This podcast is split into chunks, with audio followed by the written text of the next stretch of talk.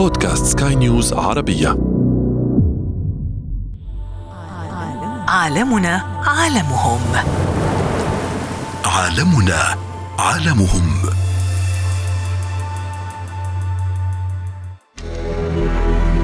الصحراء على عكس ما الناس تعتقد أنها ذات اللون الأصفر ولكنها أيضا قد تكون صحراء بيضاء مثلا زي الصحراء الملحية. تقنيات دلوقتي لزراعه الصحراء مثلا منها إن في بعض المواد المحبة للمية ان إحنا ننشرها في الأرض فلما تيجي تروي المية المية ما تهربش من المسام الواسعه غزو الصحراء.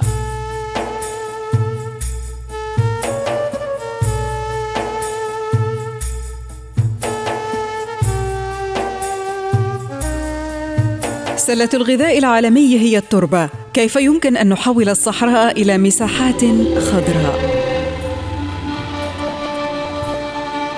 فقرة نبذة. نتعرف اليوم على طبيعة الصحراء ونباتاتها والحيوانات والحشرات التي تعيش فيها بنظرة سريعة. وموضوع الحلقة اليوم كيف يمكن أن نستصلح الصحراء بالطرق الحديثة؟ الصحراء. مساحات شاسعة على مرمى البصر. يختلف مكانها وتختلف ألوانها صفراء وبيضاء. والطبيعه واحدة ندرة المياه والجفاف. هناك صحراء جليدية وباردة وصخرية. الصحراء منطقة يقل فيها المطر والمياه وتتميز بالجفاف. طقس حار وجاف ورطوبة منخفضة. تصل درجة الحرارة إلى 38 درجة في النهار وليلا ربما تنخفض تحت الصفر. أمريكا أكبر صحراء في العالم وهي الصحراء القطبية وتغطي حوالي 14 مليون كيلو متر مربع وهي جزء من القارة القطبية الجنوبية. الصحراء الكبرى هي أكبر صحراء في العالم ذات حرارة مرتفعة وهي صحراء رملية تمتد لأكثر من أربعة ألاف كيلو متر هل تعلم؟ طبيعة الحيوانات بها مختلفة عن باقي الحيوانات. معظمها ليلية أو تبقى في الظل والأخرى تبقى في حالة سكون لفترات طويلة وتنشط مع سقوط الأمطار. عالمنا عالمهم. عالمنا عالمهم. أهلا بكم مستمعينا الكرام في حلقة جديدة من برنامج عالمهم. عالمنا وسيكون الحديث اليوم عن الصحراء. سيكون ضيفنا في هذه الحلقة دكتور نادر نور الدين أستاذ الأراضي والمياه بجامعة القاهرة. أهلا بك دكتور نادر. نتحدث اليوم عن الصحراء وعن خصائصها وأنواعها. وأين تتواجد حول العالم؟ إذا أردنا أن نبدأ في بداية هذه الحلقة بتعريف مفهوم الصحراء. دعيني اولا أسرد التعريف العلمي للصحراء ثم نقوم بتبسيطه نقدر نقول إن الصحاري بتشغل تلت مساحة الكرة الأرضية. أكثر من 33% من مساحة الأرض عبارة عن صحاري وهي المساحات من الكرة الأرضية اللي بتستقبل أقل من 25 ملي من الامطار يعني تستقبل كميات نادرة من الأمطار وبيرتبط تكوينها على عكس ما الناس بتعتقد يرتبط تكوينها بالجفاف وليس بدرجة الحرارة. يعني ليس هذا معناه أن الصحاري موجودة في المناطق الحارة فقط بل موجودة في المناطق الباردة ولذلك بنقول إنه بيرتبط تعريفها بالجفاف وليس بدرجة الحرارة ولا تحتوي الصحراء عادة على أي مياه سطحية قد تحتوي على مياه جوفية إنما ما فيهاش لا أنهار ولا بحيرات صناعية ولا برك ولا أي شيء يساعد على الحياة. وبالتالي بيقل الغطاء النباتي على سطح الأرض فيها عن 15% عبارة عن أعشاب برية متناثرة. قد تكون بعضها نباتات طبية نباتات صيدلانية قد تكون أعشاب للرعي الجاف للإبل والماعز والجديان والخراف. تبسيط لمفهوم الجفاف دكتور نادر إنه أكبر صحراء مثلا في العالم م. موجودة في سيبيريا حيث, حيث الغطاء الثلجي طول العام لكن الثلج مش مية. م. طالما ما بلش الأرض اللي تحتيه هو ثلج لا يمكن الاستفادة منه. في صحراء ألاسكا في صحراء شمال كندا. م. إنما الأشهر الصحراء العربية طبعا في المنطقة الممتدة من الخليج وحتى موريتانيا. ذات درجة الحرارة المرتفعة. آه لا ما فيش هنا دي دي صحاري درجات الحرارة المرتفعة. إنما في صحراء صحاري أخرى في المناطق الباردة. وعشان كده بنقول أن تعريف الصحاري مرتبط بالجفاف وليس مرتبط بدرجات الحرارة. بمعنى أنها تعاني من ندرة المياه.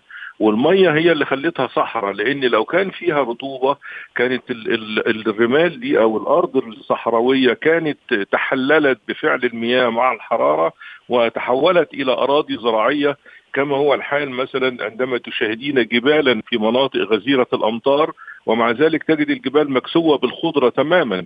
ليه؟ لأن هنا وجود الأمطار مع الحرارة أدى إلى تحويل الأرض إلى أرض زراعية وتحللت وأصبحت تحتوي على عناصر غذائية يحتاجها النبات في فترات نمو أما الصحاري فهي أماكن تعاني من ندرة المياه بشكل أساسي.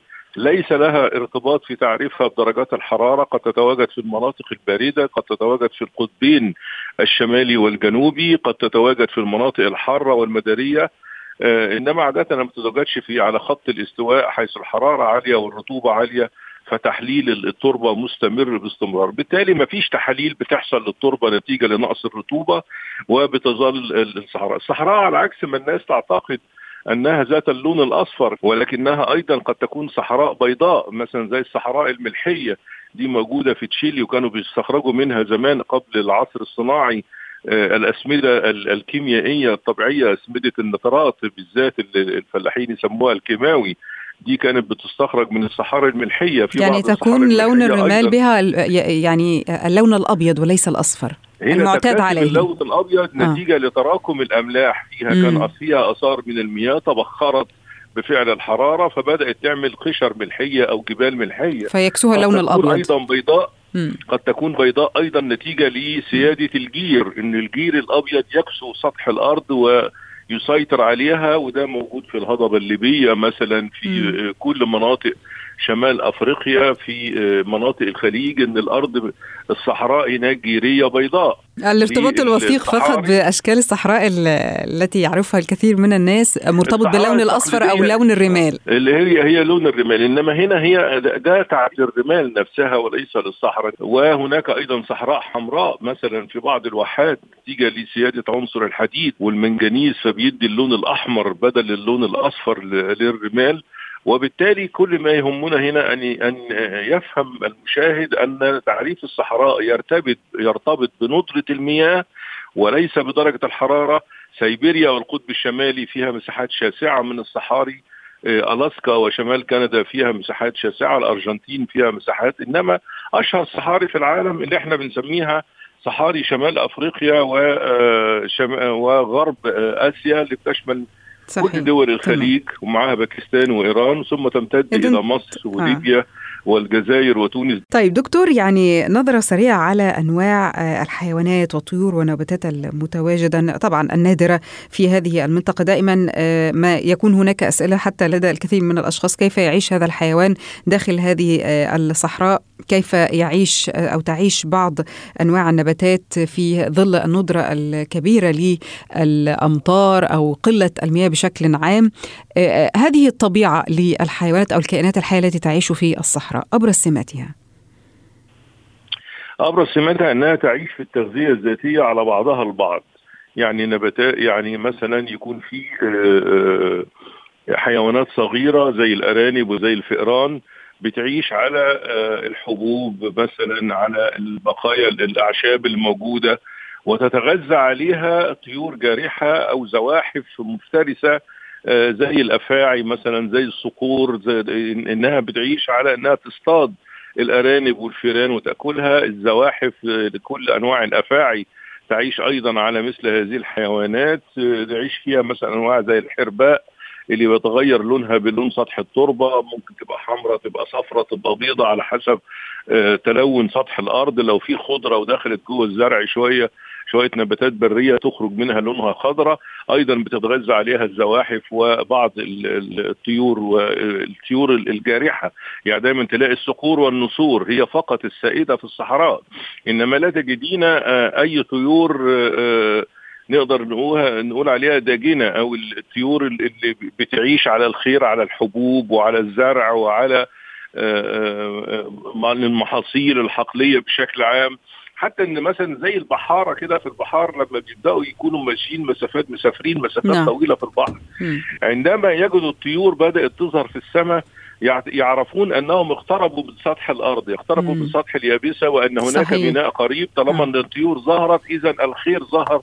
التي تتكيف مع هذه الطبيعة للصحراء. ومعاها كمان كل أنواع الحشرات والحيوانات اللي إحنا بنسميها من ذوات الدم البارد. آه. اللي هي مفهوم ذوات الدم البارد دكتور نادر. ذوات الدم البارد يعني إيه؟ يعني لما يجي عليها الشتاء لا إما تخش في بيات شتوي وتستخبى في حفر عميقة آه زي يعني أبسطها مثلا ما تلاقيش مثلا بورصة على الحيطان في في الشتاء ابدا إنما تلاقيه يظهر في الصيف. لأنه جلده رقيق ودمه بارد ما بتغ... ملوش درجة حرارة زي الإنسان 37 ثابتة إنما حرارته تتغير بتغير حرارة الجو. فلو حرارة الجو انخفضت ممكن تتجمد بعض العروق من بعض السحالي والزواحف وتموت من شدة البرد. عشان كده تتواجد في الصحاري الحارة فقط عشان تضمن إن دمها هيكون ليه درجة حرارة معتدلة ولما تعوز ترطب الحرارة بتعمل أنفاق في الأرض تنزل تخش جواها. أيضا في الصحاري يتواجد ذئاب برضه تعيش برضه على الأرانب والفئران وبعض الحيوانات القليلة اللي بتبقى موجودة في الصحاري كل ما به ماء آه، بالطبع سيكون آه، به حياة صحيح طيب. يفتح عليك طيب. الماء هنا هو الأساس في التنوع الحيوي والتوازن الحيوي صحيح. أيضا. هل تختلف الصحراء من من من مكان إلى مكان ومن قارة لقاره لأن تصلح لأن آه، يكون هناك بها أراضي زراعية أو تستصلح؟ نعم كلامك صحيح وإنه أغلب صحاري العام العالم قد لا تصلح فيها للزراعة أكثر من 5 إلى 10% ليه؟ لأن بعض الصحاري بتحتوي على جبال ما نقدرش نزرع الجبال وما نقدرش نكسرها بعض الصحاري زي ما قلنا بتكون صحراء ملحية الأملاح ضد نمو النبات آه، بعض الصحاري قد تكون آه، بيضاء جيرية أيضا بيبقى صعب آه، زراعتها إلا إذا كان نسبة الجير فيها منخفضة واللون الأبيض منخفض. ولكن لابد من غزو الصحراء قبل أن تغزونا كما كما تفضلت في حديث سابق ليه لأنه مثلا دولة زي مصر مثلا نهر النيل شق الصحراء إلى صحراء شرقية وغربية أصبح الصحراء موجودة على الجانب الأيمن للنيل وعلى الجانب الأيسر. إذا أي توسع زراعي مثلا في دولة زي مصر في شمال السودان في الصومال حيث أيضا مناخ الأراضي صحراوية في وسط النهرين إشبيلية وشبيلي ده معناه إنه آه، جوبة عفوا إشبيلية وجوبة معناه إنه لابد أن تزرع الصحراء المجاورة للأراضي الزراعية أو لمورد مياه. وهنا بنبدأ بالأراضي المجاورة للمياه لأنه أحد أسس الاستصلاح إحنا قلنا الصحراء بتعاني من ندرة المياه إذا لابد أن أصل إليها يوفر توفير المياه. آه. يبقى أول حاجة توصيل المياه إما عن طريق إذا كان عندي أنهار أو عندي بحيرات مثلا زي البحيرات العذبة اللي موجودة على خط الاستواء أو موجودة في إثيوبيا أوصل منها إلى الصحراء أو أبحث عن مياه جوفية في جوف الأرض. طبيعة التربة بقى. آه. أبدأ هنا بقى في فيما نسميه greening desert أو اخضرار الصحراء أو التوسع الأفقي واستصلاح الأراضي الصحراوية. ورويدا رويدا بتبدأ النتيجة إن أنا بضيف مادة عضوية بضيف أسمدة باستمرار بضيف عناصر غذائية بيبدأ لون الأرض في التغير. رويدا رويدا إلى أن تصبح ارضا زراعية. آه، بعد مثلا في حدود من 200 ل 300 سنة إحنا عندنا مثال. مثلا في مصر كان في مدينة اسمها الإسماعيلية على شاطئ قناه السويس. لم تكن لها وجود قبل عصر محمد علي. ولكن عندما شق الوالي محمد علي ترعى من نهر النيل ووصلها إلى مدينة الاسماعيليه في منتصف قناة السويس ما بين بورسعيد والسويس خلقت مدينة جديدة مدينة إسماعيلية كانت كانت أرض صحراوية بالكامل. ولكن هناك محاصيل معينة دكتور نادر مرتبطة بطبيعة تربة الصحراء أم أنه آه، يعني مع آه، استخدام أسمدة ومع مرور الوقت مئة عام أو أكثر آه، تكون صالحة لكل أنواع المحاصيل الزراعية أم سيكون لها يعني أنواع محددة لا يمكن بأي شكل من الأشكال أن تستقبل أي بذور أخرى مختلفة عن التي هي تنمو بها؟ الصحراء لم تفطر على كونها ارضا زراعية، المسام بتاعها واسعة ما بتحتفظش بالمية، فأي مية بتتحط لها بتهرب منها فلازم أجهز لها نظم حديثة للري. نمرة اثنين فقيرة في العناصر الغذائية ليه ما كانش فيها رطوبة يحصل تحلل حبيبات التربة فأصبحت الحبيبات خشنة ما أصبحتش حبيبات ناعمة زي الطين والطمي مثلا اللي في الأراضي الزراعية. فأبدأ بيها في زراعة الحصلات الحاصلات غير المجهدة للأرض التي لا تستنزف كميات كبيرة من الغذاء تطلب كمية كبيرة من الغذاء. زي الموز مثلا شره جدا للعناصر الغذائية اللي بتتطلب أرض تحتفظ بالمية والمية. ليه؟ لأن المية هتهرب من المسام الواسعة. فهنا ببدأ الأول بالمحاصيل اللي ملهاش متطلبات من العناصر الغذائية العالية. أديها الاسمده والمواد العضميه وبعدين أبدأ كل ما الأرض تتقدم أبدأ أتحول مثلا بعد كده إلى زراعة الاعلاف شكرا لك دكتور نادر نور الدين أستاذ الأراضي والمياه بجامعة القاهرة. شكرا. عالمنا عالمهم. عالمنا عالمهم.